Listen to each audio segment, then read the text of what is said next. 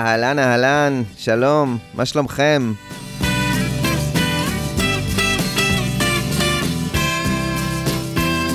לי קוראים אורי קואז, ואתם יחד איתי בפודקאסט ביטלמניקס, פרק 61.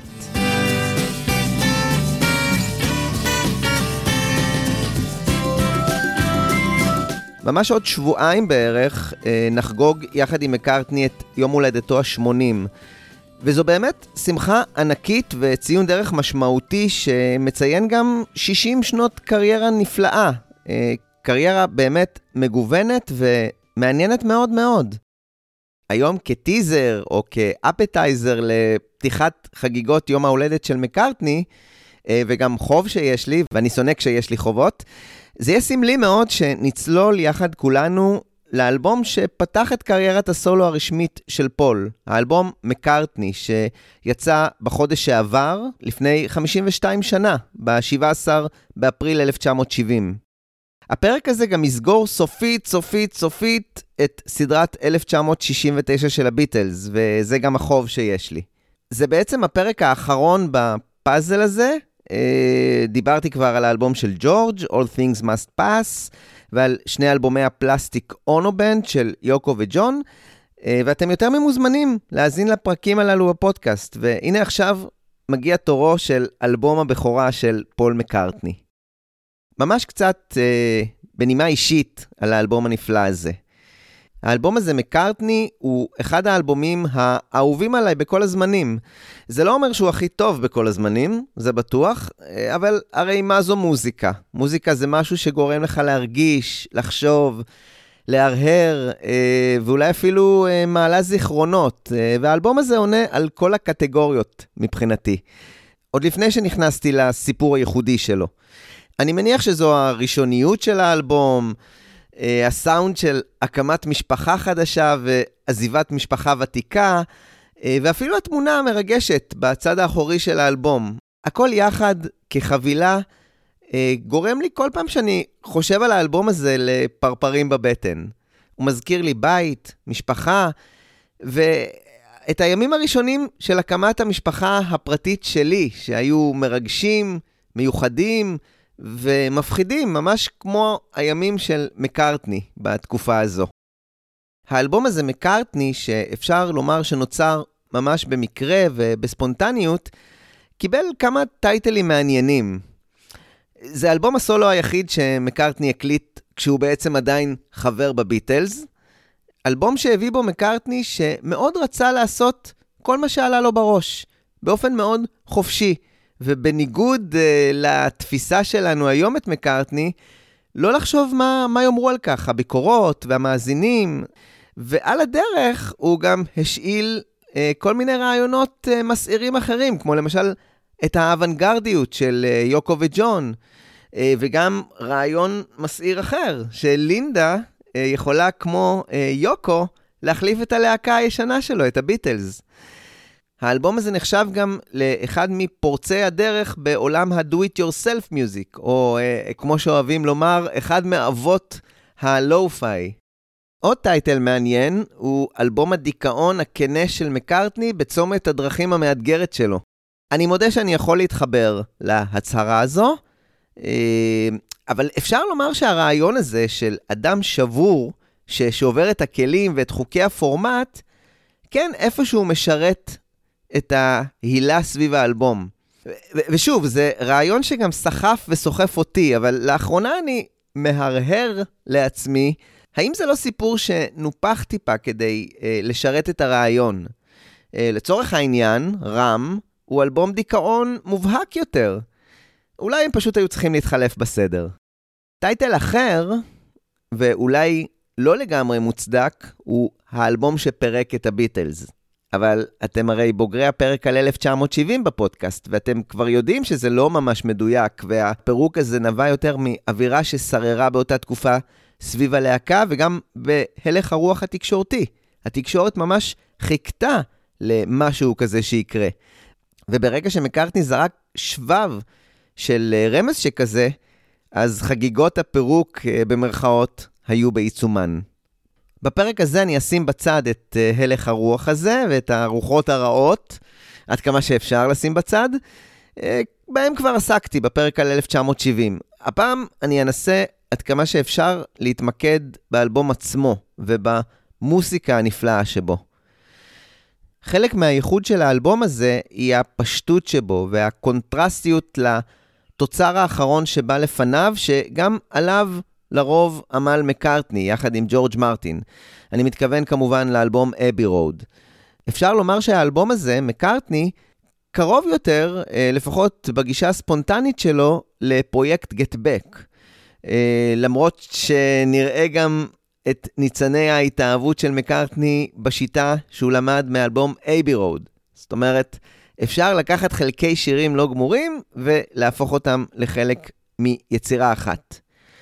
במידה מאוד מסוימת, האלבום הזה הוא גם התשובה המיידית של מקארטני אה, למה שהוא לא הצליח לעשות בפרויקט ההוא מינואר 1969, אה, גם בגלל המחלוקות עם שאר חברי הלהקה. התשובה שלו לריבים ולמחלוקות שהיו אז, הייתה בעצם לשכפל את עצמו לכל ערוצי ההקלטה, וככה בעצם להימנע מוויכוחים מיותרים. אם יש באלבום הזה רק נגנים שקוראים להם פול מקארטני, אז בטח הכל יעבור בשלום. זו הייתה הדרך שלו להתמודד עם הטראומה של גט בק ועם טראומה קשה יותר עבורו.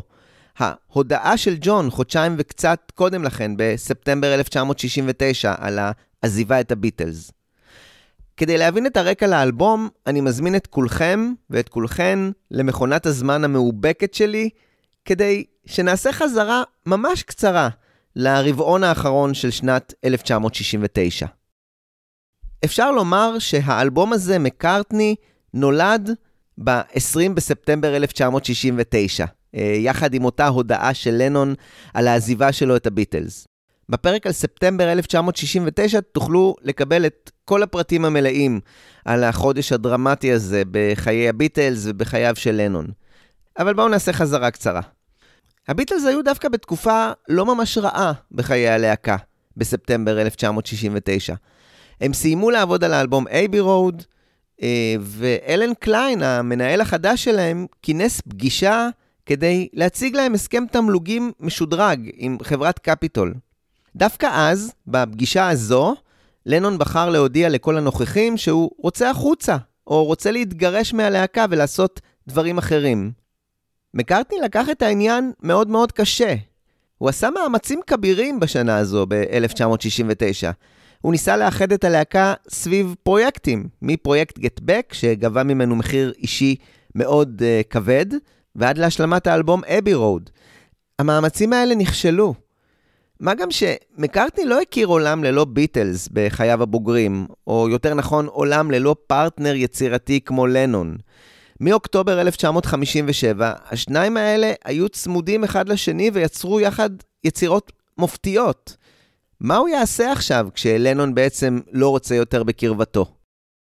מקארטני היה פגוע עד עמקי נשמתו, והוא הכניס את עצמו למעין מעצר בית בקוונדיש, הוא לא יצר קשר עם אף אחד, ובטח שלא התראיין. ברי מיילס, שכתב יחד עם פול את הביוגרפיה שלו, אה, סיפר על המצב הזה ככה: הזהות של פול הייתה כרוכה בלהיות ביטל, וזה היה קשה מנשוא עבורו לראות את עצמו כחלק נפרד מהלהקה. זו לא הייתה רק עבודה, אלא זה היה מי שהוא. מעצר הבית הזה של פול אמנם הופר רק פעם אחת, ב-13 באוקטובר 1969, כשיחד עם לינדה הם הצטרפו למורין ורינגו להופעה של מרי הופקין בתיאטרון סבוי שבלונדון. בכל זאת, מקארטני הבין שכדי להבריא, הוא צריך להתרחק. הוא צריך לסדר את הראש ולהבין מה באמת הוא רוצה לעשות הלאה. ב-22 באוקטובר 1969, מקארטני ומשפחתו ארזו ציוד על הלנדרובר שלהם והצפינו עד לסקוטלנד הרחוקה כדי לשהות בחווה של משפחת מקארטני שם. החלטנו שהדבר היחיד שאפשר לעשות הוא להחרים את אפל ופשוט לצאת משם. הפגישות היו כאב ראש גדול, אז הגענו לסקוטלנד. לקחנו את הילדים, את הכלבה וכל מה שהיה לנו. שמתי גיטרה על גג הרכב ולקחנו סיר לילה עבור התינוקת. זהו זה. קוריוז נחמד או מפוספס הוא שיום לפני הנסיעה הזו הגיע מברק למשרדי אפל מלא אחר מאשר ג'ימי הנדריקס. הנדריקס ניסה לעניין את פול בפרויקט מסקרן מאוד. שיתוף פעולה במעין supergroup שתהיה מורכבת מג'ימי הנדריקס, אני מקווה שאתם מחזיקים חזק, מיילס דייוויס הענק והמתופף טוני וויליאמס. הנדריקס הזמין את מקארטני להשלים את צלע הבאס בהרכב הזה.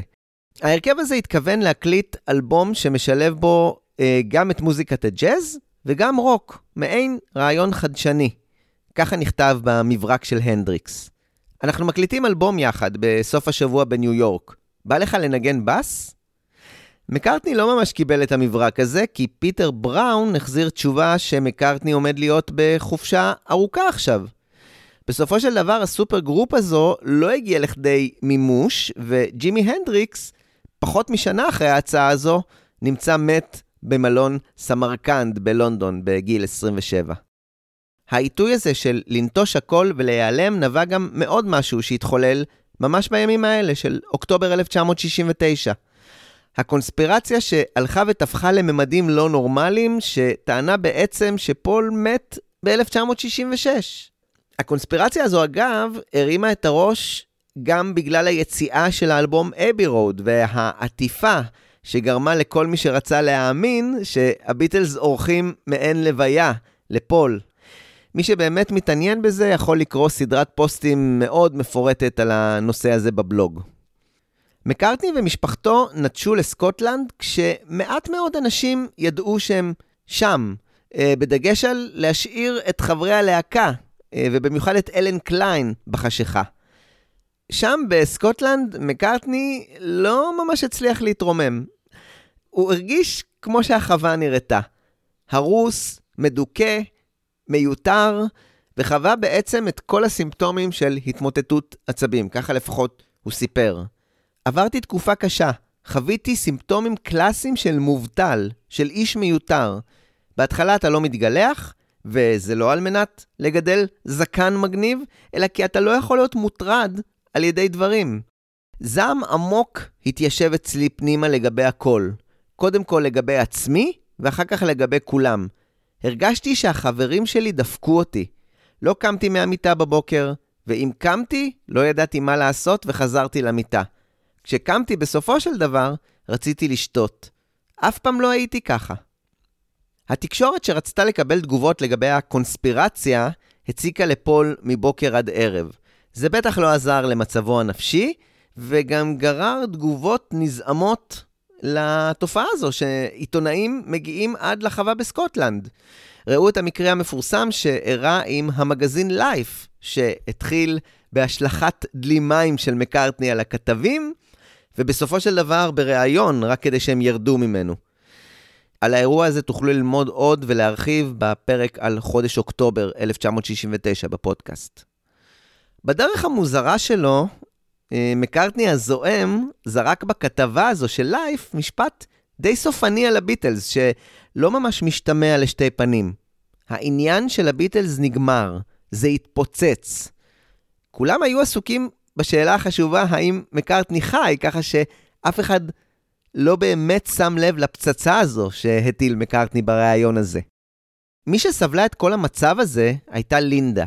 באותה תקופה הייתה לזוג מקארטני תינוקת חדשה בשם מרי, וכל הדבר הזה של אה, גבר הולך לאיבוד דרך חווה ומתבוסס בדיכאונו, לא היה הדבר הכי נעים לצפות בו. אחרי תקופה של התבוססות שכזו, היא החליטה ש-enough is enough. בעידודה של לינדה, לפחות ככה מספרת האגדה, פול הצליח לצאת מהמצב הירוד שבו הוא היה, ואפילו למצוא עניין בגיטרה שהוא הביא איתו, ולעבוד על שירים. חלקם שירים לא גמורים שהיו לו, וחלקם שירים חדשים. אבל הדבר הכי חשוב הוא שהוא הבין שהוא רוצה ליצור מוסיקה, גם אם זה אומר ליצור אותה לבד. המקארטנים חזרו ללונדון באישון לילה בחודש דצמבר לקראת כריסמס, ובאמת החזרה הזו לבית בקוונדיש הייתה די חשאית כמו העזיבה עצמה. כבר בסקוטלנד, כשהשירים החלו לגבש צורה, מקארטני תהה בינו לבין עצמו, האם זה לא סימן עבורו לעבוד על אלבום משלו, לבד.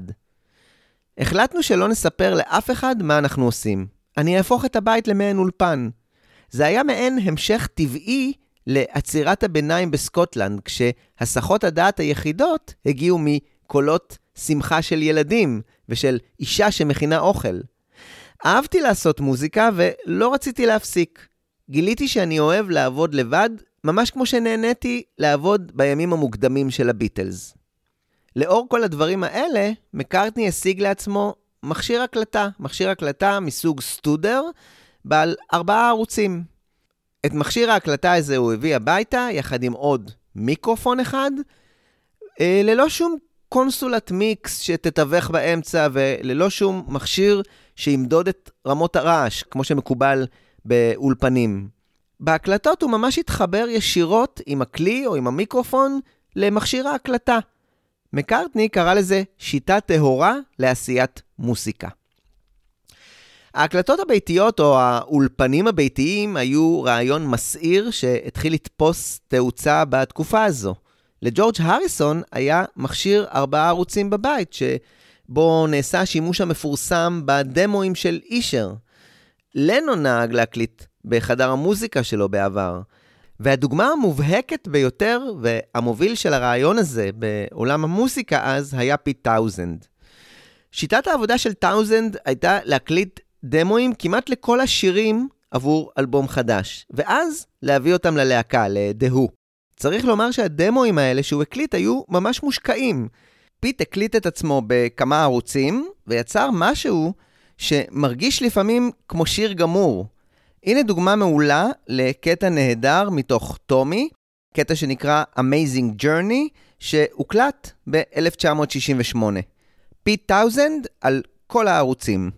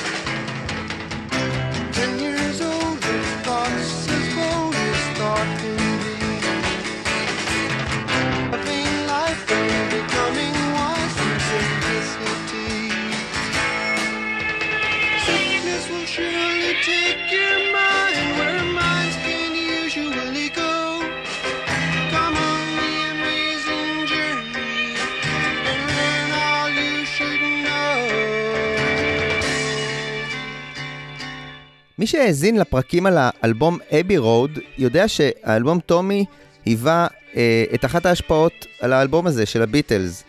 והשאלה הנשאלת היא, האם מקארטני חשב שהוא יעבוד באותה השיטה של טאונסנד? זאת אומרת, יקליט דמואים ואז יעבור לאולפן רציני. ואז הוא פשוט התחרט והשאיר את גרסאות הדמו במקום. מי יודע?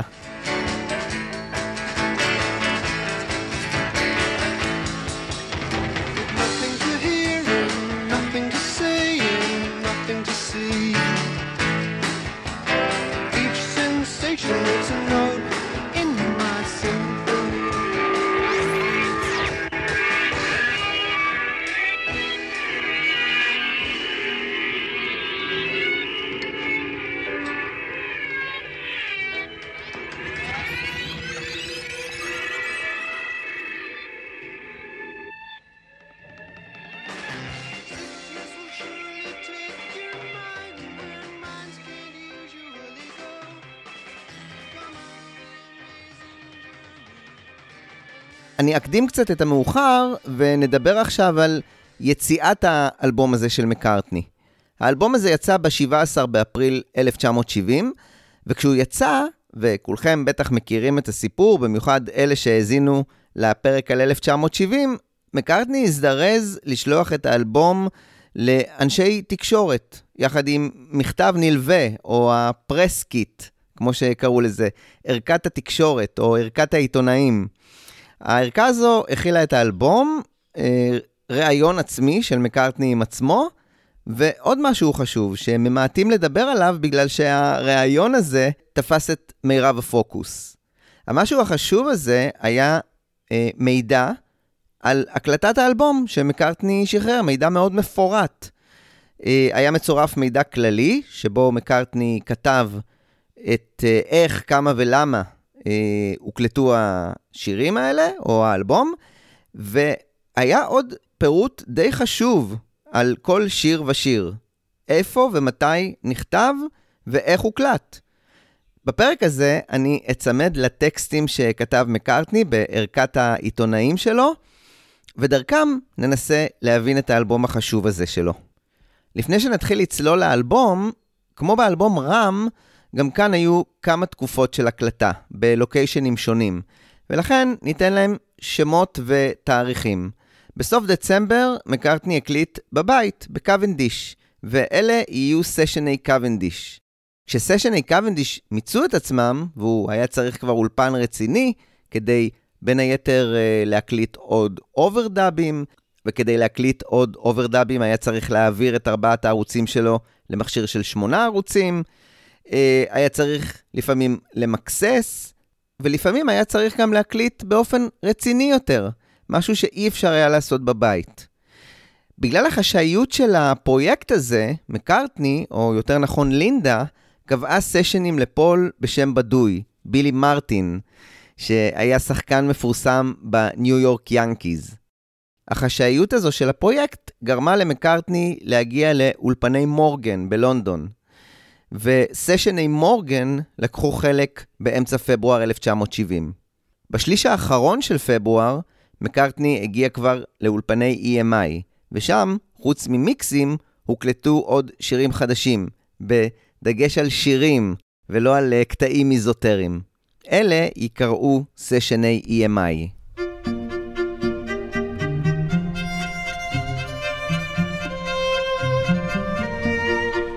ככה כתב מקארטני בערכת העיתונאים שלו על הקטע הפותח את האלבום, The Lovely Linda.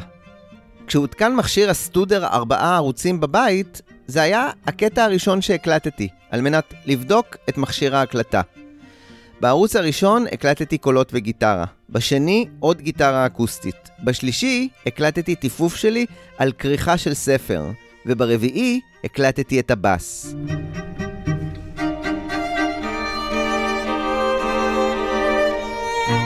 את הקטע הזה כתבתי בסקוטלנד, והקטע הזה שהוקלט הוא טריילר לשיר המלא שאקליט בעתיד.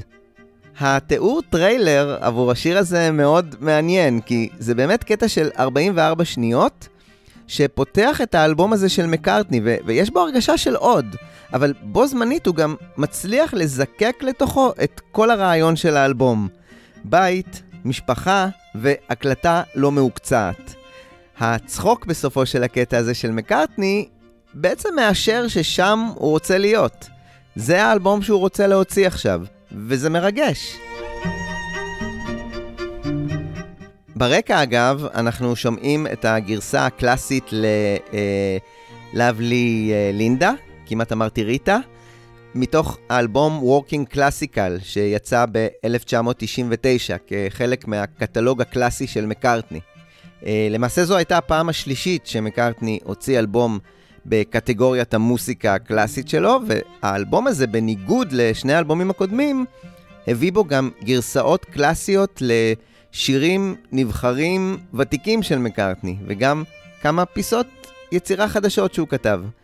הביצועים הם בין היתר של התזמורת הסימפונית של לונדון, וזה באמת אלבום יפה מאוד, והכי נגיש לדעתי מקטגוריית האלבומים הקלאסיים של מקארטני.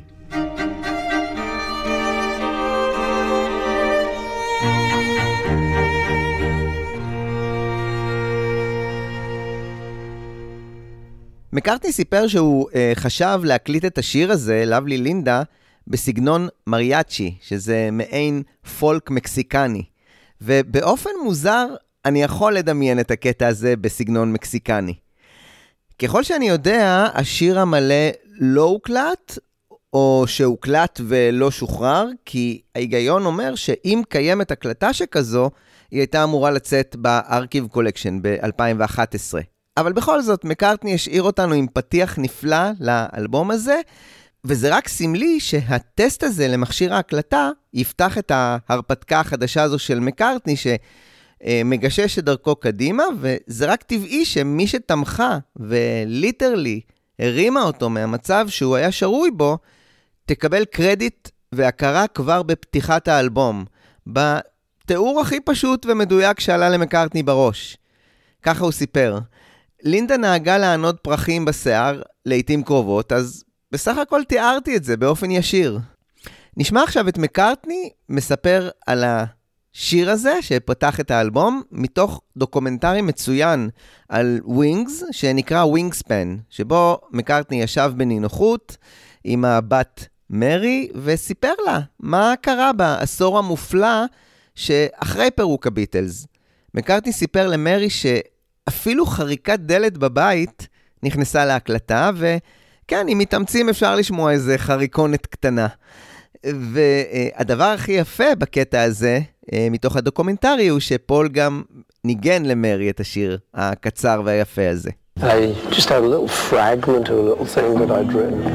Um, I used to sort of sing around the house, and I stuck it on to open the album, and you can hear like the the door of the living room squeak as uh, the recording. I think Mum walked through, you know, so I was doing it. It was like um, la la la la la, the lovely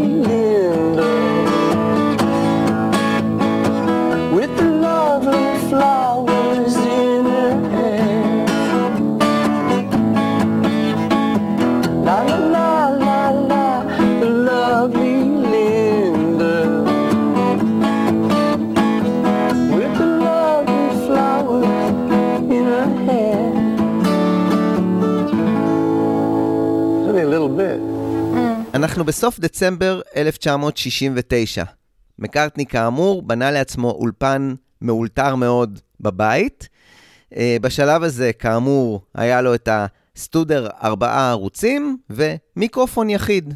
ובתדריך העיתונאים שלו, הוא ציין ששאר הציוד פשוט עדיין לא הגיע.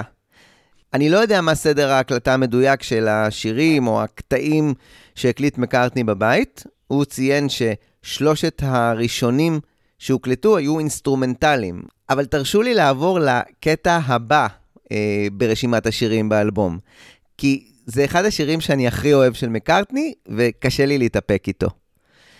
בערוץ הראשון הקליט מקארטני את הקולות והגיטרה. בערוץ השני הוא הקליט את תופי הטומטום ואת המצילות. על פי התמונות משם, זה נראה שהייתה לו ערכת תופים מלאה. עבור הערוץ השלישי, הוא הקליט גיטרה חשמלית, וברביעי והאחרון, את הבאס.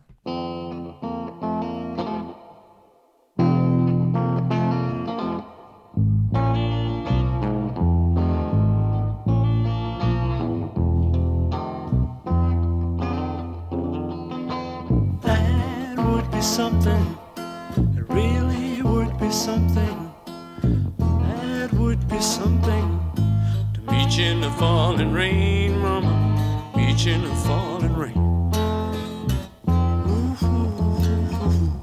That would be something. שיר קטן ויפה שאני כל כך אוהב, וקשה לי להסביר עד כמה. זה שוב קטע שמוקדש כל כולו ללינדה. זה יהיה משהו לפגוש אותך בגשם שיורד.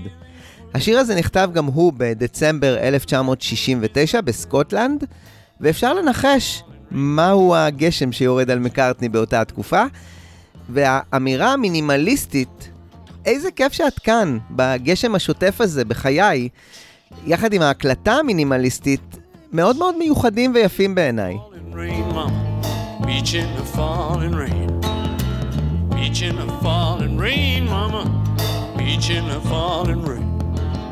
שימו לב שעד כה, למקארטני אין ממש ליריקות לשירים שלו. אלה יותר הצהרות מולחנות שמאוד מזכירות, אה, לפחות אה, אה, בשיר הזה, את אה, Why Don't We Do It in the Road מהאלבום הלבן.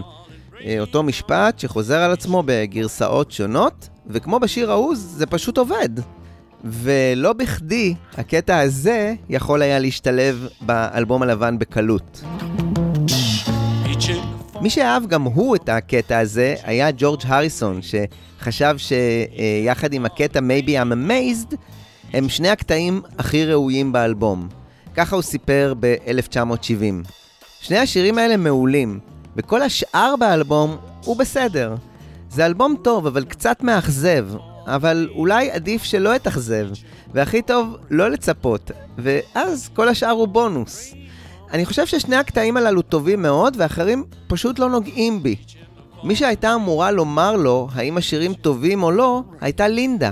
בימי הביטלס, אם מישהו היה מגיע עם שיר שיש בו איזו שורה נדושה, או משהו שהאחרים יהיו מובכים בגללו, היינו אומרים את זה. מחמאה ועלבון באותו המשפט, בסגנון הריסוני מוכר. אבל זה עדיין מעניין שדווקא השיר הזה, המינימליסטי, הן מבחינת הליריקה והן מבחינת העיבוד, כן הצליח לגעת בג'ורג'. מקארטני הצליח ללכוד בהקלטה הביתית הזו של השיר משהו נהדר וראשוני, שלא הצליח להיות משוחזר, למשל, בביצוע במופע Unplugged עבור MTV, שגם יצא באלבום הבוטלג הרשמי, ככה קראו לו ב-1991. הביצוע הזה ב-Unplugged הפך את השיר למעין שיר קאנטרי לא מחמיא. ואני מודה שאם יוצא ואני מאזין לאלבום הזה, אני פשוט מתבאס ממש לשמוע את הביצוע הזה לשיר. שנתבאס יחד?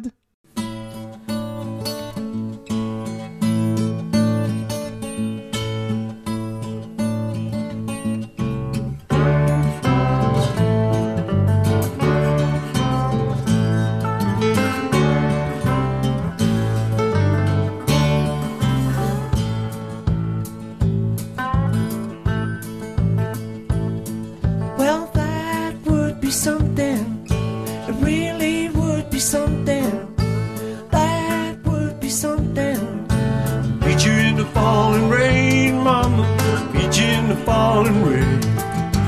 You in the falling rain.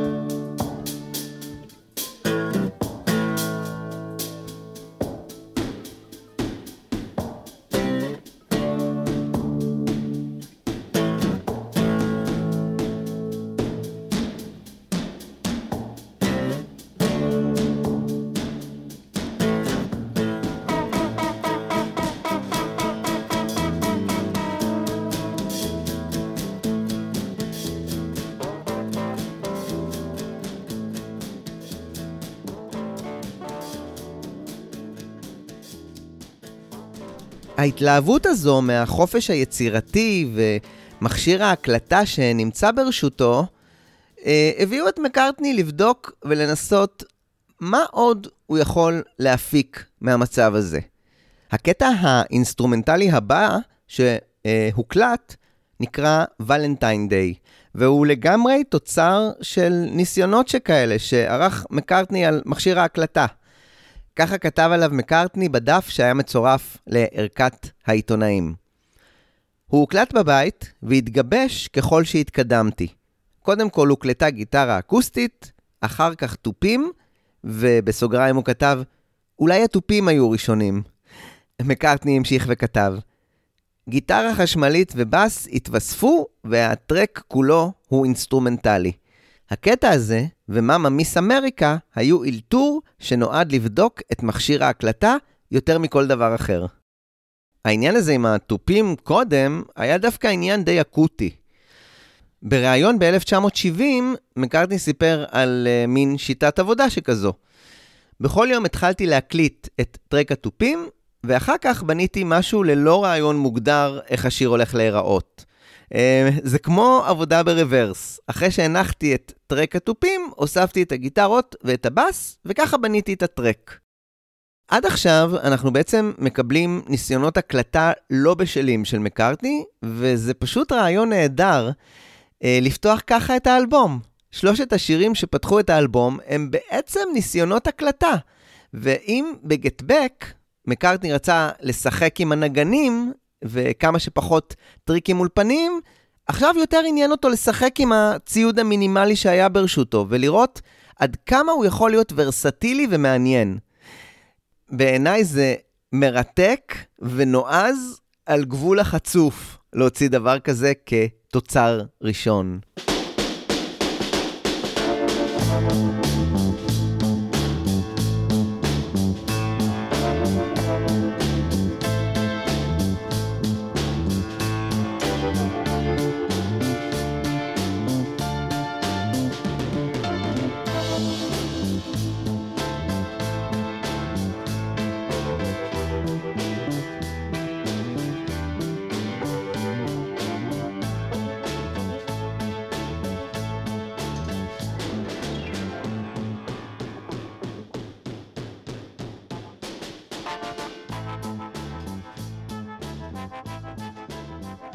אז כן, מקארטני הזכיר גם את Momma Miss America, כחלק מהניסיונות שלו על מכשיר ההקלטה.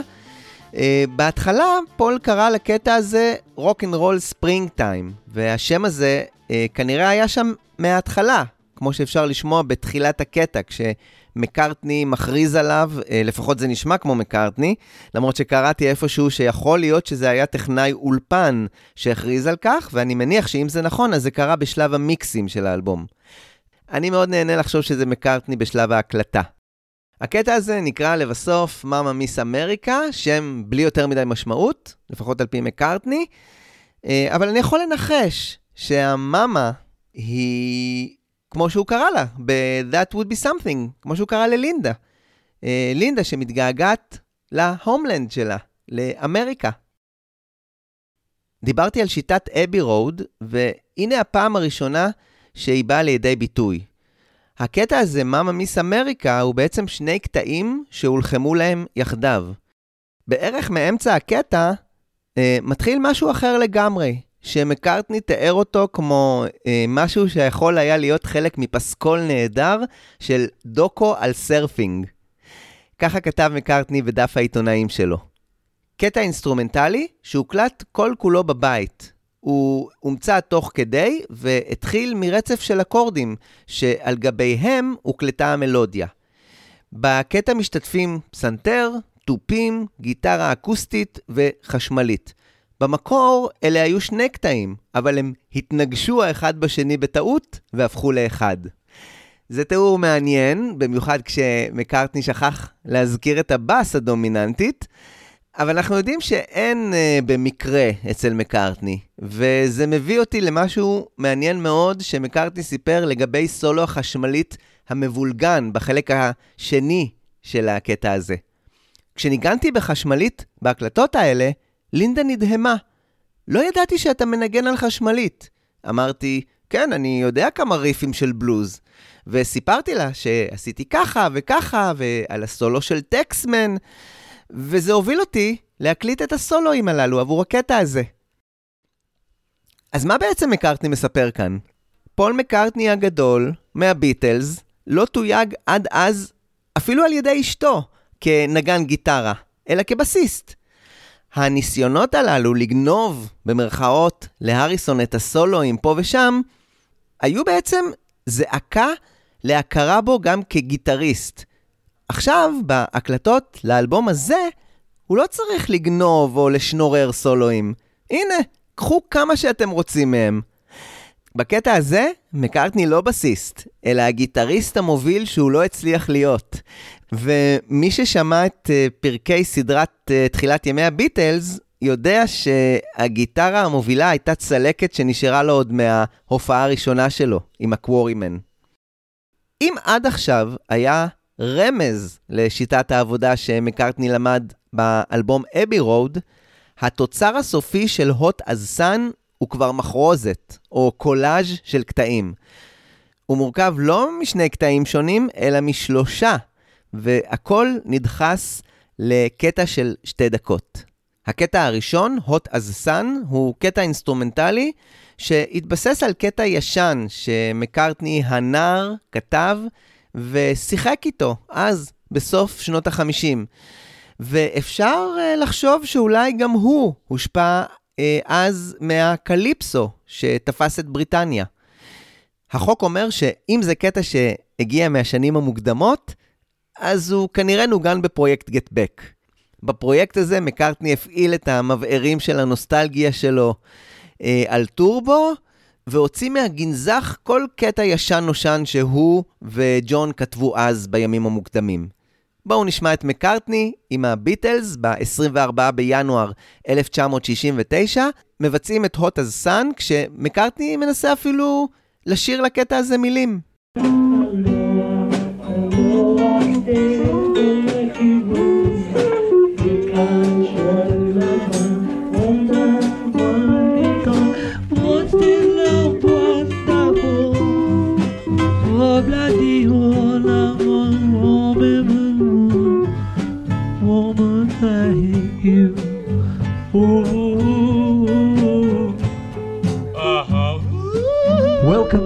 Sea Island,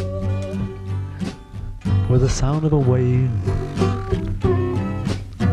landing on the sand brings joy to the the ears of the natives.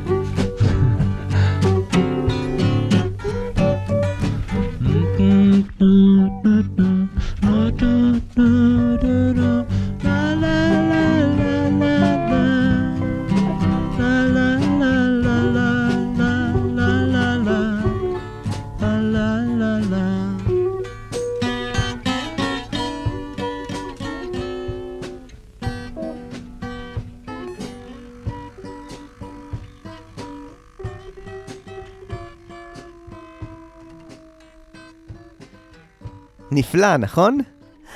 הקטע הזה, Hot as Sun, אה, החל להיות מוקלט בסשני קוונדיש, אבל העבודה עליו המשיכה גם בסשני מורגן. ככה סיפר מקארטני בדף העיתונאים שלו. זה שיר שנכתב בסביבות 1958 או 9, אולי מוקדם יותר. זה אחד מהשירים האלה שאתה מנגן פה ושם. הקטע האמצעי התווסף באולפני מורגן, היכן שלאחרונה הוקלט השיר. מה הסממן המובהק לכך שהקטע הזה הוקלט בסופו של דבר באולפן רציני? מקארטני מפרט שמונה ערוצים במקום ארבעה. גיטרה אקוסטית, חשמלית, תופים, גיטרת קצב, אורגן, מרקס, בס ותופי בונגו. ההשערה שלי היא שמקארטני הקליט ארבעה ערוצים בבית, ופשוט מחוסר מקום לעוד כלים היה חייב אולפן אמיתי עם שמונה ערוצים. בסיבוב ההופעות האחרון של ווינגס בבריטניה ב-1979, סיבוב שנועד לקדם את האלבום Back to the Egg, האלבום האחרון של ווינגס, הלהקה ביצעה את Hot as Sun בלייב. יש קטע וידאו יפהפה של הלהקה מנגנת את Hot as Sun בלונדון, חפשו אותו ביוטיוב, אה, כשמקארטני מנגן את הגיטרה המובילה במין תאוות מנצחים שכזו.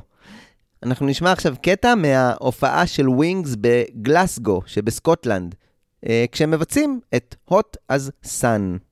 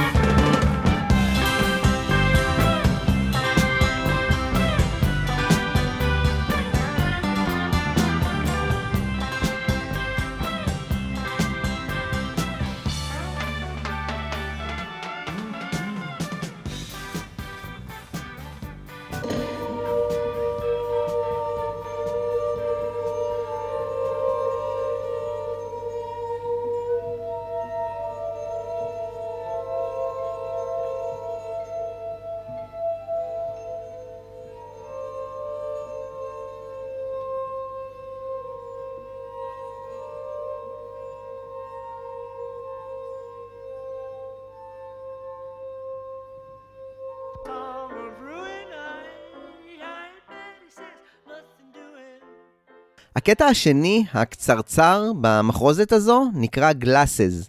אה, לא משקפי ראייה, אלא כוסות. מקארתי מנגן בקטע הזה על כוסות יין, כשבתוכם יש מים בגבהים שונים, ולכן הם מפיקים צלילים שונים כשהוא מעביר את האצבע על פי הכוס.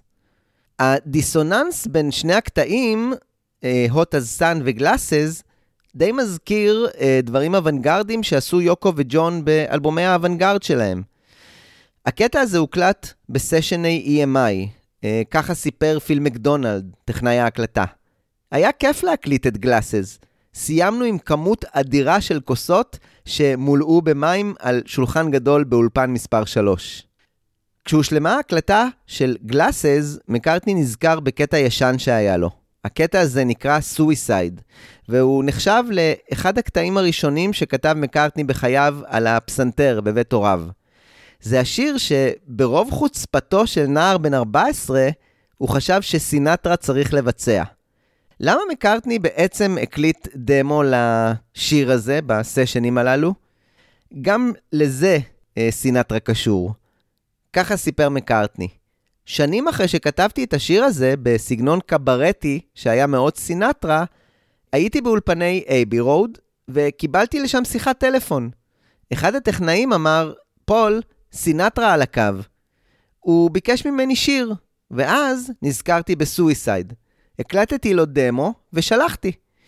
הוא כנראה חשב שזה טיפשי. אחד האנשים שלו סיפר שהוא אמר, No way, הבחור הזה צוחק עליי? ככה הסתיימה הקריירה שלי עם סינטרה.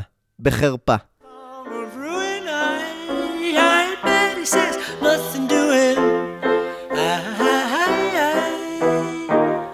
Call it suicide. Da da da da da da da da da da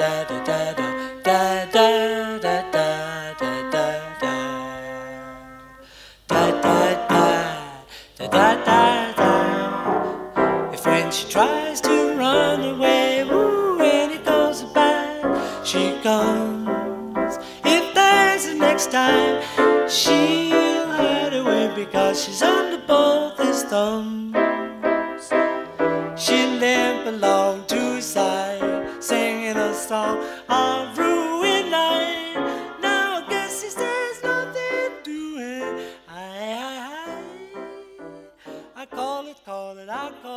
מה שנותר מהקטע הזה באלבום, באלבום מקארטני, הן השניות הראשונות של הדמו.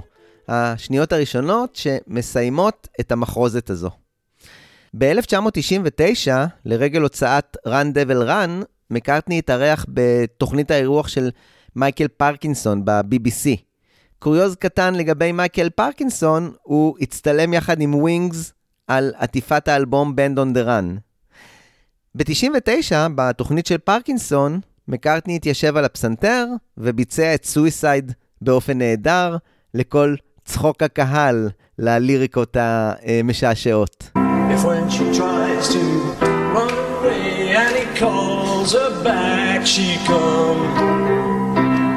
If there's next time, he's okay, cause she's under both his thumbs. She'll limp along to his side, singing a song of ruin night. Betty says nothing doing. I, I call it suicide. הקטע הראשון שהוקלט עבור האלבום הזה, שאפשר באמת לומר עליו שהוא שיר, היה Junk, שמקארטני החל לעבוד עליו בקוונדיש. אמרתי השיר הראשון האמיתי שהוקלט עבור האלבום הזה, ובכל זאת, גם לו מקארטני הכניס שתי פרשנויות לאלבום. האחת אינסטרומנטלית, שנקראת Singalong Junk, והשנייה מלאה עם מילים. ככה כתב מקארטני על ה Singalong בדף העיתונאים שלו. למעשה, זה טייק אחד עבור הגרסה הווקאלית, שהייתה טייק שתיים, וגם קצרה יותר. גיטרות, פסנתר ובאס הוקלטו בבית, ושאר הדברים התווספו באולפני מורגן. כלי המיתר הם בעצם מלוטרון, והם התווספו באותו הזמן שבו הוספתי גיטרה חשמלית, תוף בס ומצילות. הנה קטע מגרסת ה Singalong, שניגנו מקארטני וההרכב שלו ב-1991 עבור מופע ה-Unplugged של ה-MTV, והפעם הם הצליחו לשמור על הנעימה הזו נהדרת כמו שהיא. האמת, קשה לקלקל אותה.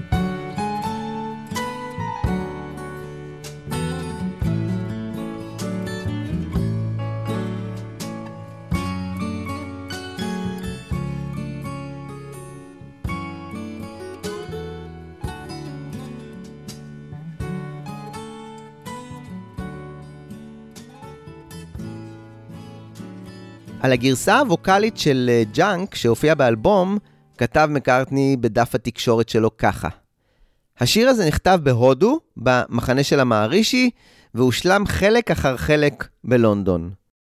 בבית, בקוונדיש, מקארטני הקליט קולות, שתי גיטרות אקוסטיות ובס. בסשני מורגן התווסף תוף הבס, מברשות על גבי ה snare, קסילופון וקלידים. ככה בעצם נוצרו שתי גרסאות עבור האלבום. ווקאלית, שאורכה כמעט שתי דקות, וה Singalong, באורך של קצת יותר משתיים וחצי דקות. הקטע הזה, Junk, נכתב בתחילת 1968, כשהביטלס היו בהודו. בהתחלה הוא נקרא Jubilee, או Junk in the Yard, וכשקוראים את המילים, אז מבינים שמקארטני היה אולי מושפע מהרוחניות הזו ששררה במחנה של המהרישי, והוא בעצם כותב על תרבות הצריכה הקלוקלת. אה, אבל באופן יפה הוא כותב מנקודת המבט של המוצרים עצמם, שנקנים והופכים מיד לג'אנק, שאף אחד לא רוצה. לקנות, לקנות, אומר השלט בחלון הראווה. מדוע, מדוע, אומר הג'אנק בחצר. על הדרך, מקארטני הכניס גם בית נוסטלגי אנטי-מלחמתי, כשחלק ממוצרי הצריכה הם נעליים צבאיות, מצנח ושקי שינה. כשהשאלה היא האם הוא כיוון אה, לדור הקודם, במלחמת העולם השנייה, או לדור העכשווי, שחווה את מלחמת וייטנאם העקובה מדם. בספר הליריקות של מקארטני, הבאמת באמת נהדר, אה, ספר מוקפד ומלא בסיפורים ותמונות נהדרות, אה, זה ספר שיצא בשנה שעברה, ובאמת מומלץ בכל בית. מקארטני סיפר אה, בספר הזה אה, על ג'אנק, הוא, הוא סיפר פרט מעניין. הוא סיפר על השחקן אה, ווילפרד ברמבל, שחקן בריטי ותיק, אה, ששיחק באופן נהדר את סבא של פול בסרט הבכורה של הביטלס. שם הוא שיחק את ה-Clean Old Man, עוד קודם לכן, ברמבל שיחק בסיטקום של ה-BBC, סיטקום שנקרא Steptoe and Son. שם הוא שיחק את אה, אלברט סטפטו, שהכינוי שלו היה Dirty Old Man, וזה כבר מסגיר מהיכן קיבלו התסריטאים לסרט של הביטלס את הרעיון ל-Clean Old Man.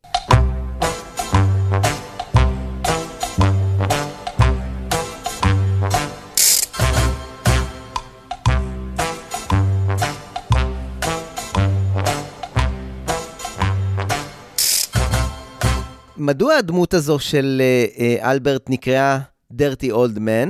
כי יחד עם הבן שלו, הרולד, הם ניהלו בסדרה מעין חנות לממכר ג'אנק, או rag and bone, כמו שזה נקרא אז בבריטניה, או בעברית צחה, אלטע זאכן. מקארטני סיפר בספר הליריקות שכולם הכירו את זה אה, מהסדרה. והמושג הזה, junkyard, היה די מוכר בבריטניה של שנות ה-60 וה-70.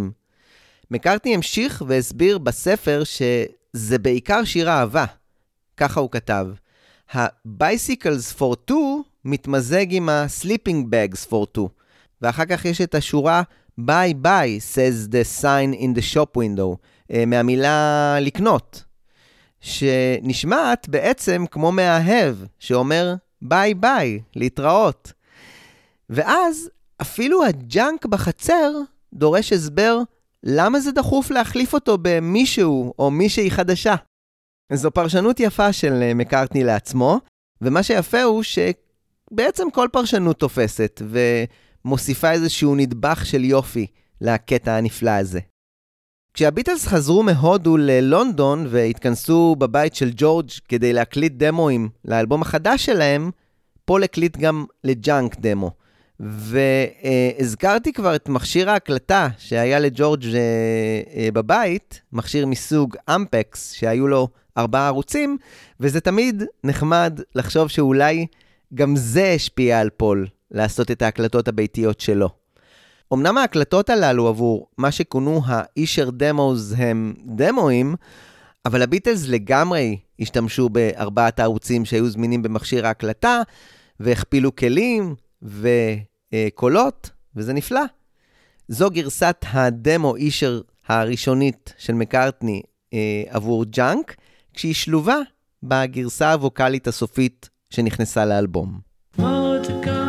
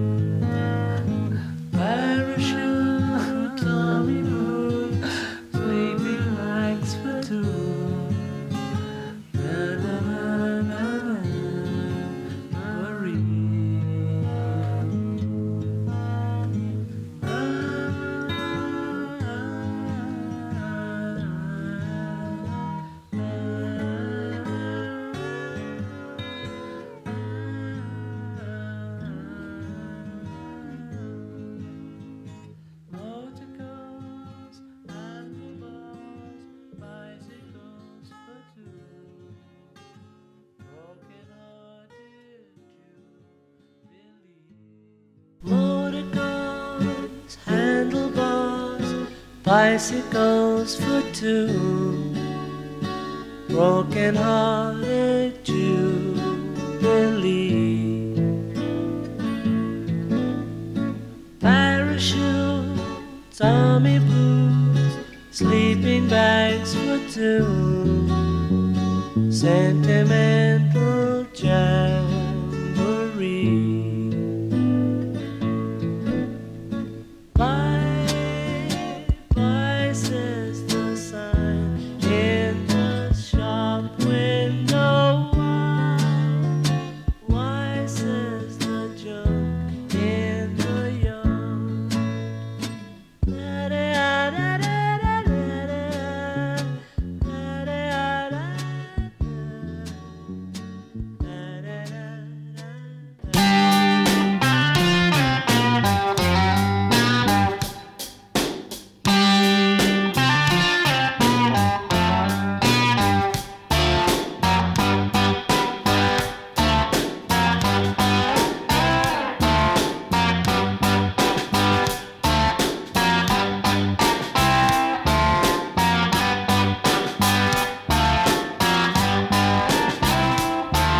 קטע נוסף של מקארטני שהחל להיות מוקלט בבית אה, בסוף דצמבר 1969 נקרא OU.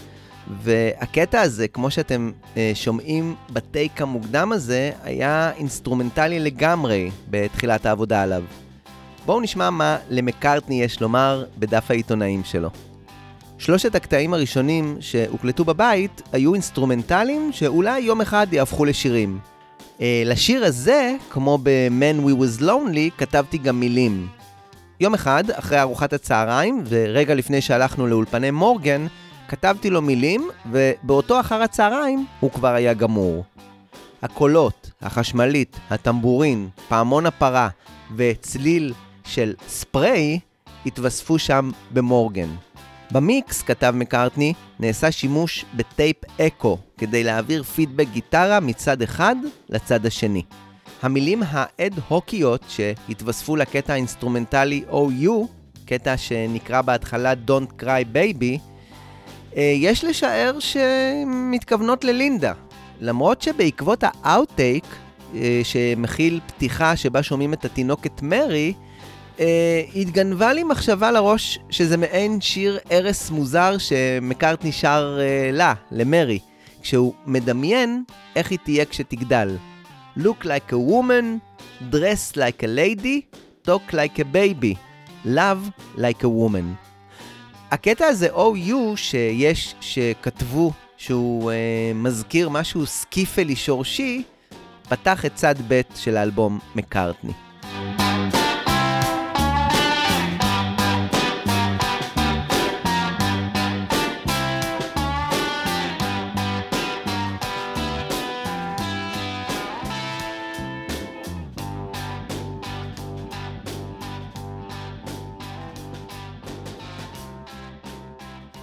את סשני קוונדיש נסגור עם שיר נוסף שכתב מקארטני בהודו ב-1968, שיר שנקרא Teddy Boy. השיר הזה, כמו גם ג'אנק, כנראה יועד לאלבום הלבן. בפרויקט Get Back, מקארטני מצא את ההזדמנות המתאימה עבורו אה, כדי להשחיל את השיר הזה. ובסשן האקוסטי שבו הביטלס אה, עבדו ופתרו את אה, Two of Us, הוא גרר את הביטלס לעבוד גם על השיר הזה. השיר הזה הגיע די רחוק בתוכניות של מקארטני עבור האלבום של גט בק, כשהוא בעצם נכנס לרשימת השירים במיקס שעשה גלין ג'ונס לאלבום. אה, למעשה, עד הרגע האחרון, לפני שהאלבום נמסר לפיל ספקטור, השיר הזה היה ברשימת השירים עבור האלבום. מה שאומר שאם הוא היה נשאר שם, היו בעצם יוצאות שתי גרסאות לשיר בשני אלבומים שונים, וזה לגמרי היה מוזר. בדף העיתונאים, מקארטני כתב שבבית השיר הזה הוקלט מחדש באופן חלקי. גיטרות, קולות ובס. והעבודה הסתיימה באולפני מורגן. עוד משהו מעניין שמקארטני הוסיף, בשיר לינדה ואני שרים את ההרמוניות בפזמון, וכל מיני עוז מזדמנים. לראשונה אנחנו מקבלים את הגברת לינדה מקארטני בפעולה באלבום שברובו מדבר עליה ועל התמיכה שלה. וזו די אמירה בעיניי, דווקא בשיר שלא הצליח לעבור את המשוכה של הביטלס. את כל שלושת הביטלס מקארטני החליף בלינדה אחת.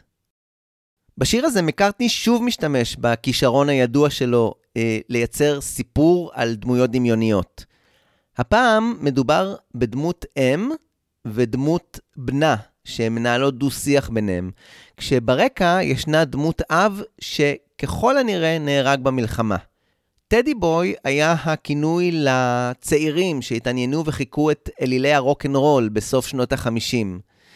יש בשיר הזה כל כך הרבה משמעויות שאפשר למצוא, אה, מהתבגרות של דור ועד אובדן האם של מקארטני, ושיר אנטי-מלחמתי, ושיר שבוכה על הנעורים שלא יחזרו, ועוד ועוד ועוד.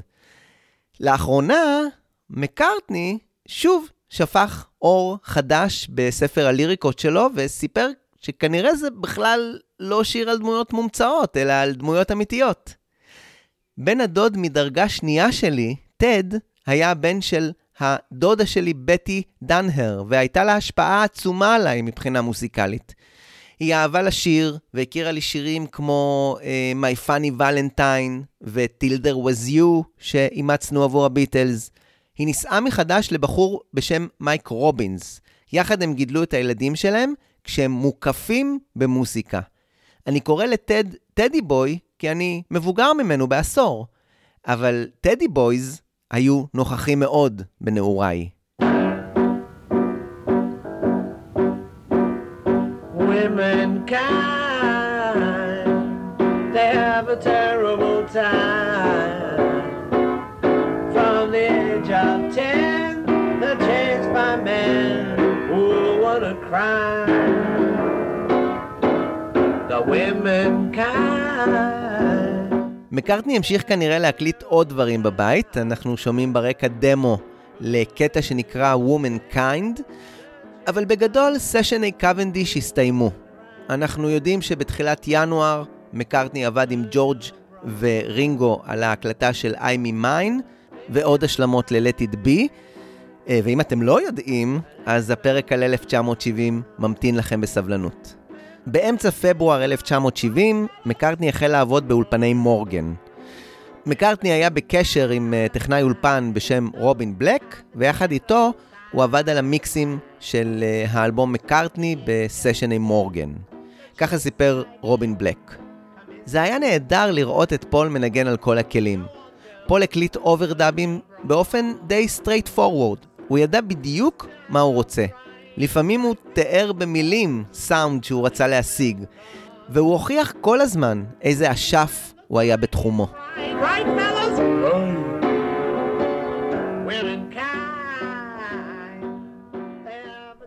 אני מזכיר שהסשנים הללו במורגן עדיין נעשו בחשאיות אה, תחת שם בדוי, והיה חשוב מאוד למקארטני בשלב הזה שהם יישארו ככה, ושאף אחד לא יקלקל לו את התוכניות ובטעות יקפוץ לבקר תוך כדי.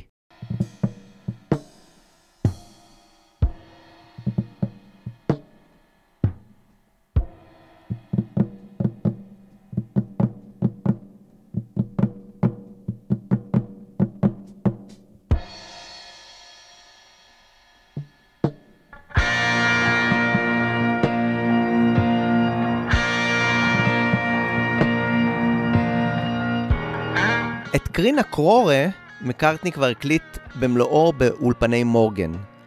ככה הוא סיפר עליו בדף העיתונאים שלו. היה סרט בטלוויזיה על קרינה קרורה, שהיו אינדיאנים שחיו בברזיל, בג'ונגלים. הסרט הזה היה על החיים שלהם, ואיך האדם הלבן ניסה לשנות את אה, דרכי חייהם לדרכים שלו. למחרת, לאחר ארוחת הצהריים, ניסיתי כמה טיפופים.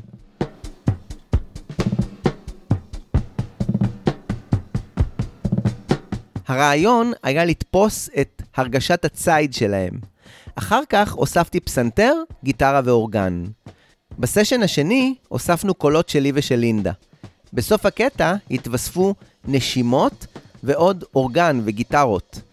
הסשנים נעשו במורגן עם הטכנאי רובין בלק. בסוף הקטע הראשון, לינדה ואני עושים קולות של חיות שהואצו, ויש קול של קליעת חץ שהוקלט לייב עם חץ וקשת, אבל החץ נשבר. עוד סיפר מקארטני שהם בנו ממש מדורה באולפן כדי להקליט קולות של עץ מתפצפץ, אבל לא עשו בה שימוש.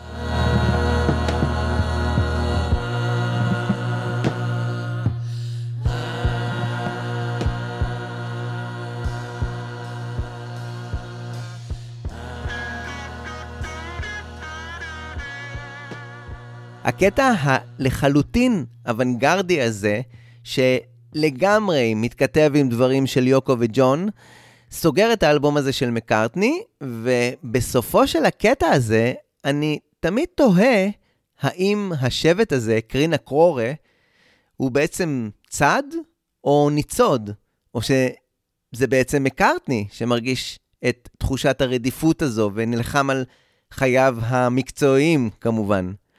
אין לדעת, אבל האוונגרד הזה מתכתב עם הרוח החופשייה הזו של האלבום. ואין ספק שאחרי קטע כזה, מקארטני יצא לחופשי.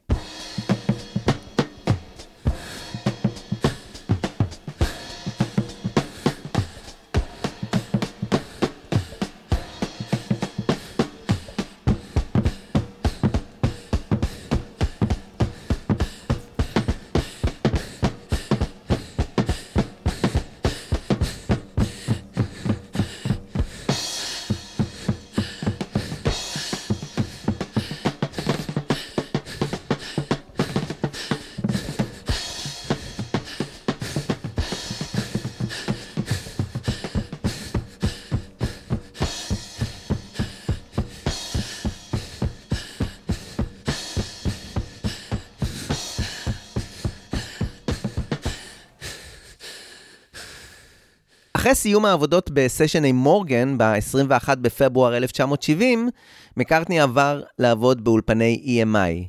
מה הסיבה לכך? אה, יכולות להיות כמה סיבות. למרות הרצון לייצר אלבום מרושל בכוונה, הוא עדיין אה, היה צריך סביבה מוכרת, שתקפיץ את האלבום הזה לרמה של משהו שאפשר לשחרר לקהל. ובאמת, מקארטני עבד שם עם uh, כמה חברים מוכרים, פיל מקדונלד, קריס תומאס וג'ון קורלנדר.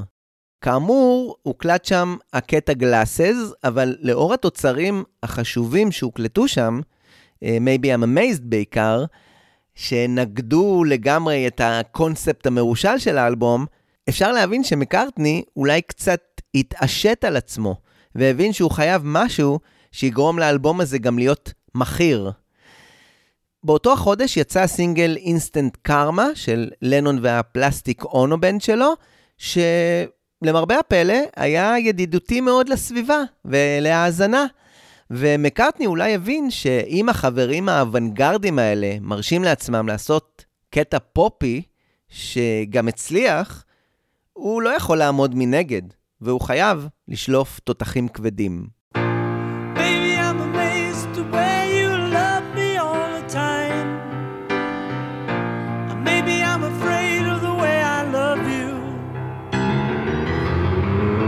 זה מדהים שאחת הקלאסיקות היפות והמרגשות של מקארטני בקריירת הסולו שלו, הופיע כבר באלבום הסולו הראשון שלו. Uh, אני חושב שזה שיר מושלם, מכל בחינה. ליריקות חדות קטר, לחן מופלא וביצוע יוצא מגדר הרגיל, בכל החזיתות. מקארטני לא יצא מגדרו כשהוא כתב על הקטע המופק לעילה ועילה הזה בדף העיתונאים שלו.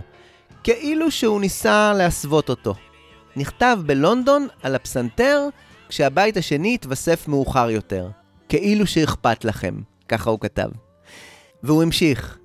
הוקלט ב-EMI, באולפן 2, ואלה הם שמונת הערוצים.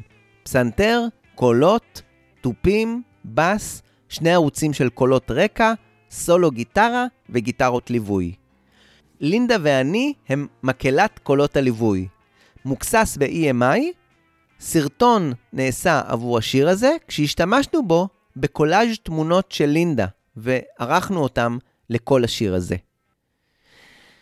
השיר הזה הוא הכרת התודה האולטימטיבית של פול ללינדה, במילים נוגעות לב של מי שמבין שאת התקופה הזו הוא לא יכול היה לעבור בלעדיה. אבל התלות הזו גם מציקה לו. אולי אני נדהם מהדרך שבה את אוהבת אותי כל הזמן. אולי אני מפחד מהדרך שבה אני אוהב אותך. הקטע הכי יפה בעיניי היא ההודעה של פול בכישלון שלו, ואני חושב שזו שורה שקורעת את הלב לגזרים. אני גבר בודד שנמצא באמצע משהו שהוא לא באמת מבין. אני מרגיש שכל מה שאני אומר על השיר הזה רק יגרע ממנו, ולכן ברשותכם אני אפתח שוב את ספר הליריקות של מקארטני, שאמרתי כבר שאני ממש אוהב? בואו נראה מה יש למקארטני לומר. הוא גם כבד הספר הזה. זה השיר האהוב ביותר שלי על ליזה מינלי. הוא נכתב בסוף שנות ה-60, כשלינדה ואני גרנו יחד. עד כמה שלינדה רצתה להתרחק ולברוח מניו יורק, אני רציתי לברוח מהביטלס. אני רציתי לברוח, היא רצתה לברוח, והייתה לנו הרגשה שכל אחד מאיתנו מושך את השני או השנייה מחוץ לזמן. למרות שהשיר הזה נכתב מיידית לאחר פירוק הביטלס, הוא איכשהו נחשב תחת הרובריקה של לנון ומקארטני, שאליה הוא כמובן לא שייך. זה אחד משירי הסולו הראשונים שלי, אבל בגלל ענייני publishing הוא נלכד ברשת, וזה היה ממש מעצבן. למען האמת, לינדה ואני כבר היינו נשואים, כי אני יכול לדמיין אותה ישובה ליד הפסנתר שקיבלנו לאחר הנישואים. ניגנתי בו יום אחד, והשיר הזה צץ, והרעיון המרכזי היה שיש הבדל בין הפנימי לחיצוני. אלמנט הפחד והבדידות נמצאים בקדמה. אולי אני מפחד מהדרך שבה אני אוהב אותך. זה משפט שבפני עצמו מכיל רעיון מטריד. השיר הזה מציף דברים שעלולים לעלות ביחסי אהבה. אולי זו הסיבה שליזה מינלי כל כך אוהבת אותו. כי הוא מצביע על שבריריות האהבה. מוקדם יותר הזכרתי את סשני תחילת ינואר של הביטלס, או אה, יותר נכון שלושת הביטלס, ללא ג'ון. הם התכנסו בשלושה בינואר 1970 כדי להקליט את I'm in Mine של ג'ורג', כי זה שיר שהופיע בסרט שרקח מייקל לינזי הוג, אבל השיר עצמו לא הוקלט כמו שצריך, והוא נדרש עבור האלבום. בנוסף, ביום הזה, השלישייה הזו הוקלטה כשהם משתעשעים עם ג'ם סשן מאולתר, כשפול ניגן על פסנתר חשמלי, ג'ורג' על גיטרה חשמלית ורינגו על התופים. במהלך הסשן הזה, או יותר נכון, באחת uh, מההפסקות בין הנגינה, אפשר לשמוע לכמה שניות את מקארטני מנגן משהו מאוד דומה למעבר הפסנתר הדרמטי שמנוגן ב-Maybe I'm Amazed. זה לא משהו שבאמת אפשר לגזור ממנו את ההצהרה שהנה, מקארטני המציא את המעבר הזה כאן, בסשן הזה. אבל זה מאוד נחמד לחשוב ככה, ואם אפשר שיהיה נחמד, אז למה לא בעצם?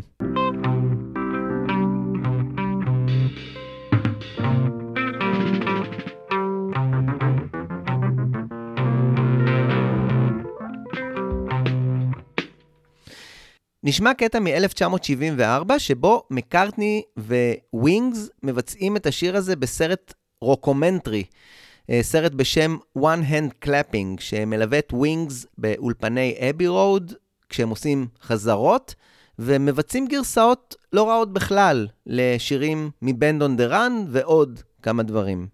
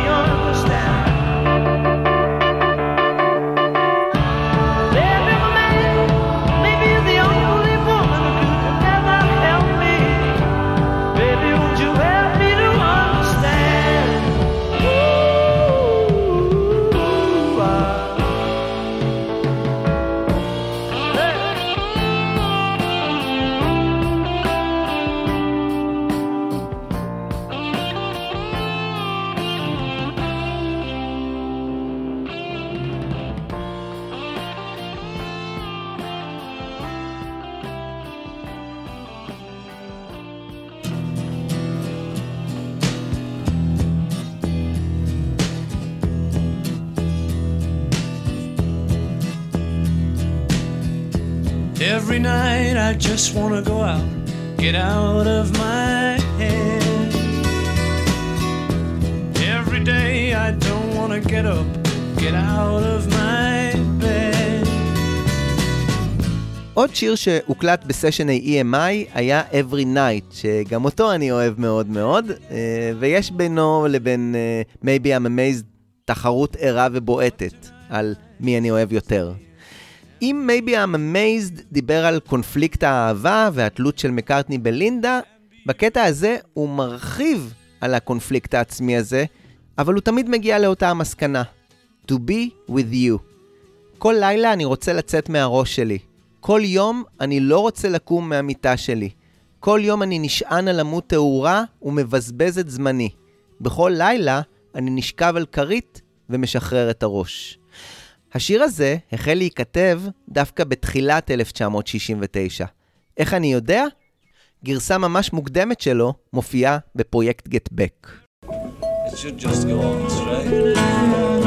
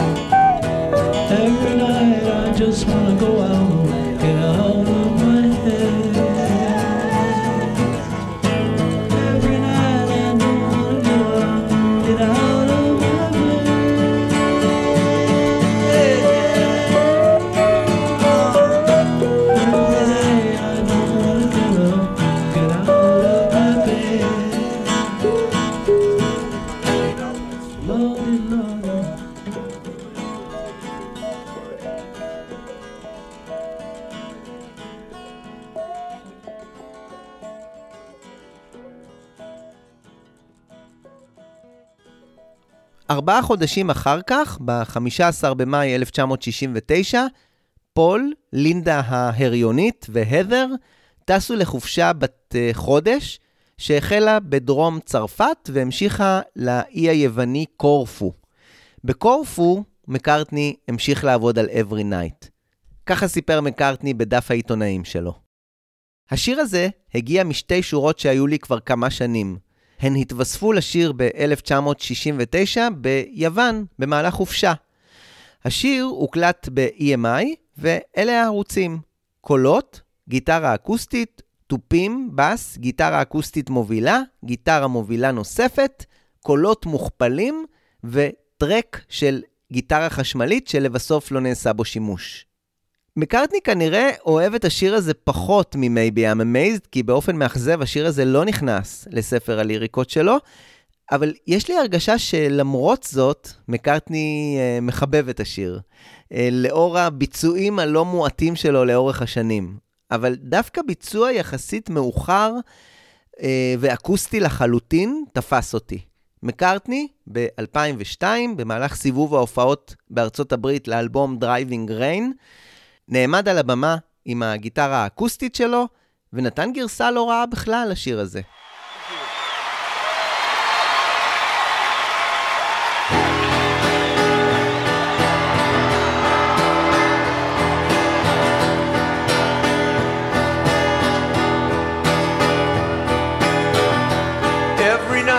I just wanna go out, get out of my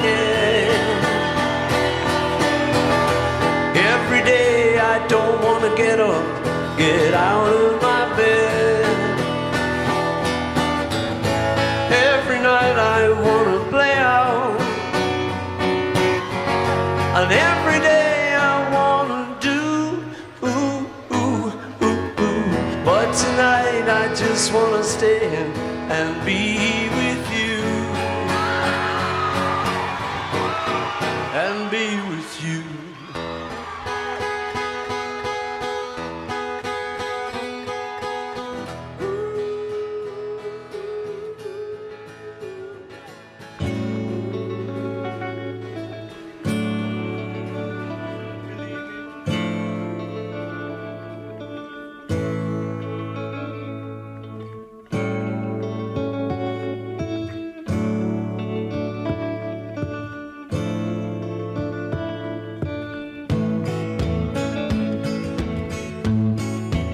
זוכרים את ההודעה המרגשת של מקארטני בבדידות שלו בתקופה הזו? בקטע האחרון, החדש, שהוקלט עבור האלבום מקארטני ב-25 בפברואר, הוא כבר הודה בפה מלא, ולקח גם את החירות להודות בבדידות גם בשם לינדה. Man we was lonely, בדגש על ה-was, זאת אומרת שהמצב הוא כבר לא כזה.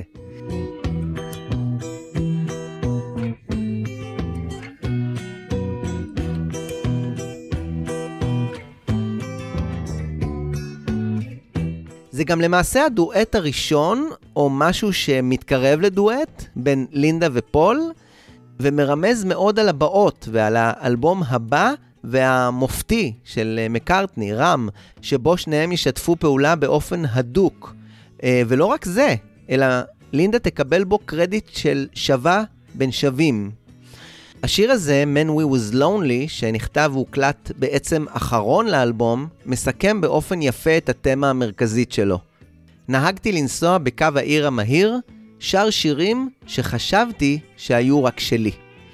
מעין התמרדות של פול לכתיבה המשותפת עם ג'ון, ואולי גם לרצון הזה, לעשות הפרדה בינו ובין הביטלס בפן העסקי.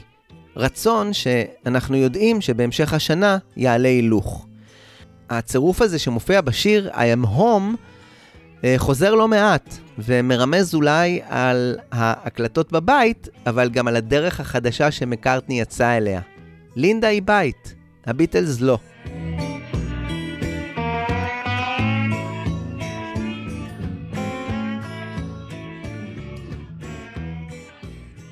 ככה כתב מקארטני בדף המסרים שלו אה, לעיתונאים. הפזמון נכתב במיטה, בבית, זמן קצר לפני שסיימנו להקליט את האלבום. קטע האמצע, או הברידג', הושלם בארוחת הצהריים במהירות, לפני שהגענו להקליט את השיר אחר הצהריים. לינדה שרה הרמוניות, ולמעשה זה הדואט הראשון שלנו יחד.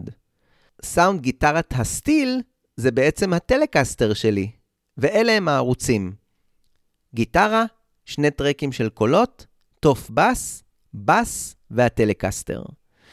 בריאיון מאוחר יותר, אה, מקארטני סיפר ככה: הקטע הזה אה, הוא בנופח קאנטרי, והיו בו כמה קטעים שאהבתי, כמו למשל השורה We was hard pressed to find a smile. היה קשה לנו למצוא חיוך.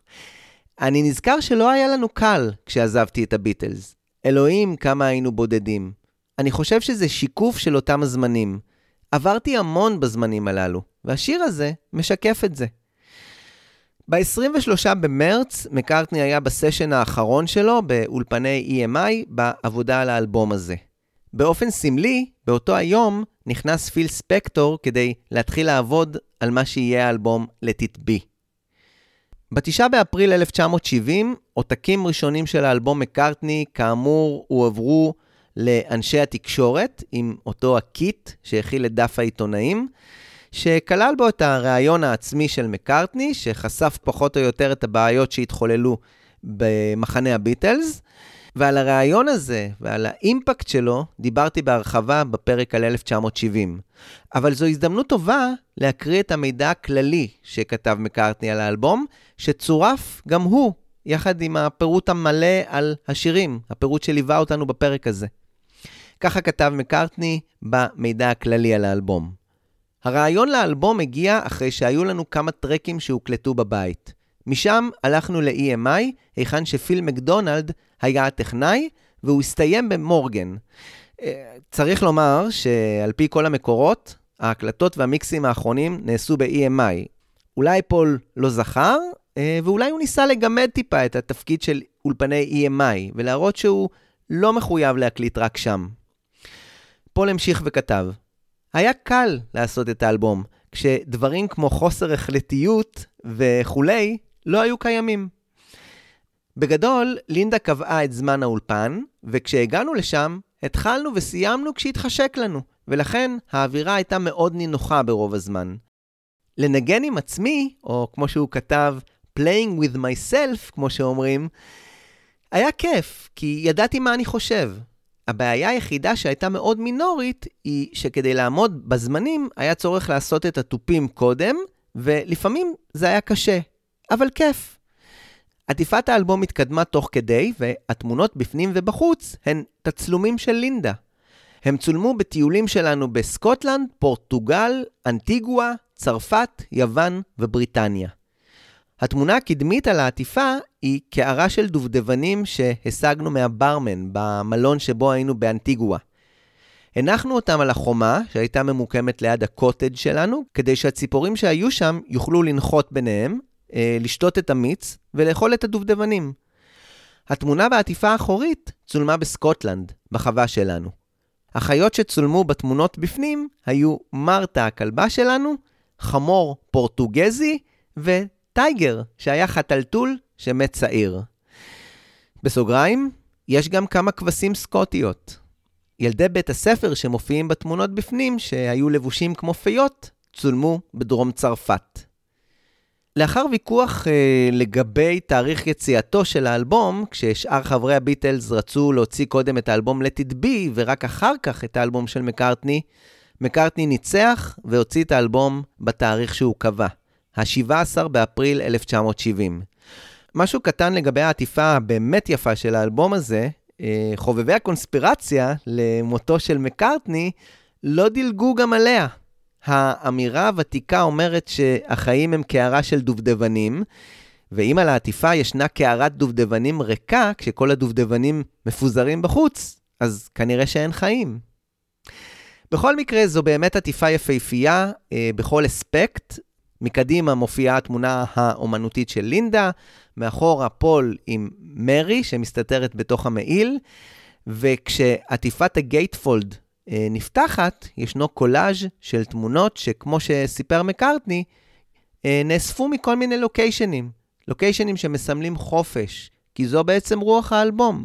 החופש לעשות כל מה שמתחשק. איך התקבל האלבום הזה לאחר אה, יציאתו? ככה כתב לנגדון ווינר מהרולינג סטון על האלבום ועל הדיסוננס בין מה שמקארטני ניסה לשדר בו לבין הדרך שבה הוא אה, יצא או שווק, משהו מאוד דומה למה שדיברתי עליו בתחילת הפרק. האלבום מקארטני הוא אלבום שרוצה נואשות לשכנע. האמירה היא שפול, לינדה והמשפחה מצאו שלווה ואושר בבית מרוחק מהעיר, אה, והם התרחקו מכל טרדות עסקי המוסיקה. זה חזון יפהפה, וכמו רוב המאזינים, אני רוצה להאמין שזה גם נכון. על בסיס המוזיקה עצמה, השתכנעתי לגמרי. הבעיה שלי היא שכל הפרסום סביב האלבום הזה מקשה עבורי להאמין שמקארטני הוא מה שהוא אומר שהוא. הרושם שמתקבל הוא שמקארטני אומר שהביטלס כבר לא קיימים. אה, ועכשיו, לכו אחרי האיש שהיה הגאון האמיתי מלכתחילה. אני לא יכול שלא לשאול את עצמי, האם פול באמת שלם, כמו שהמוזיקה מצביעה? ואם כן, אז איך הוא שקל לטקטיקה שכזו? האם האלבום הזה הצליח במכירות? התשובה היא כן. שני מיליון עותקים נמכרו בארצות הברית לבדה, והאלבום הזה העפיל שם למקום הראשון במצעד. בבריטניה, אגב, הוא הגיע רק אה, למקום השני, כשאת המקום הראשון, אגב, אכלס Bridge over Troubled Water של סיימון וגרפונקל.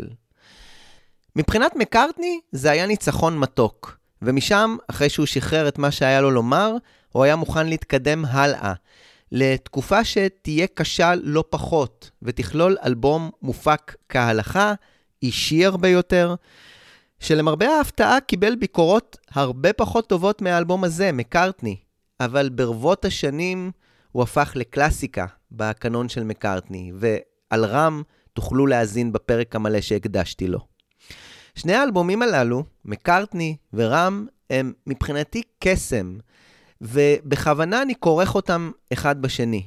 אם צריך לבחור שני אלבומים שיפרשו את מקארטני, אלה האלבומים.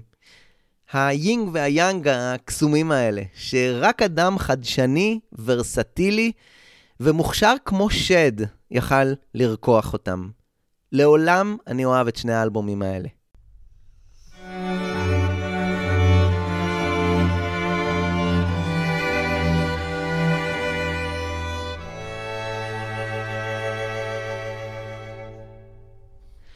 אני הייתי אורי קואז, תודה רבה שליוויתם אותי כאן בביטלמניקס במסע להשלמת אלבום הבכורה המרגש והוורסטילי מאוד של מקארטני. אשמח מאוד אם תדרגו את הפודקאסט בספוטיפיי ובאתר פודקאסטים, או בכל מקום אחר שבא לכם. אתם מוזמנים להאזין לעוד פרקים בפודקאסט, לקרוא את מגוון הפוסטים בבלוג, לעשות לייק לדף וקבוצת הפייסבוק ולהירשם ל mailing list בבלוג כדי לקבל עדכונים במייל לגבי ביטלמניקס. הפרק הבא בפודקאסט יוקדש כל כולו לחגיגת יום ההולדת ה-80 של מקארטני. את הפרק הזה נסיים עם עוד גרסה מתוך האלבום Working Classical, גרסה יפה ל-Maybe I'm Amazed, שעם כל הרעיונות הוורסטיליים והמסעירים באלבום הזה, אה, הלואו-פיי והאוונגרד, בסופו של דבר זה שיר האהבה הכי יפה של מקארטני ever, ואולי גם שיר האהבה הכי יפה בכלל. תלוי באיזה יום. תודה רבה, ביי!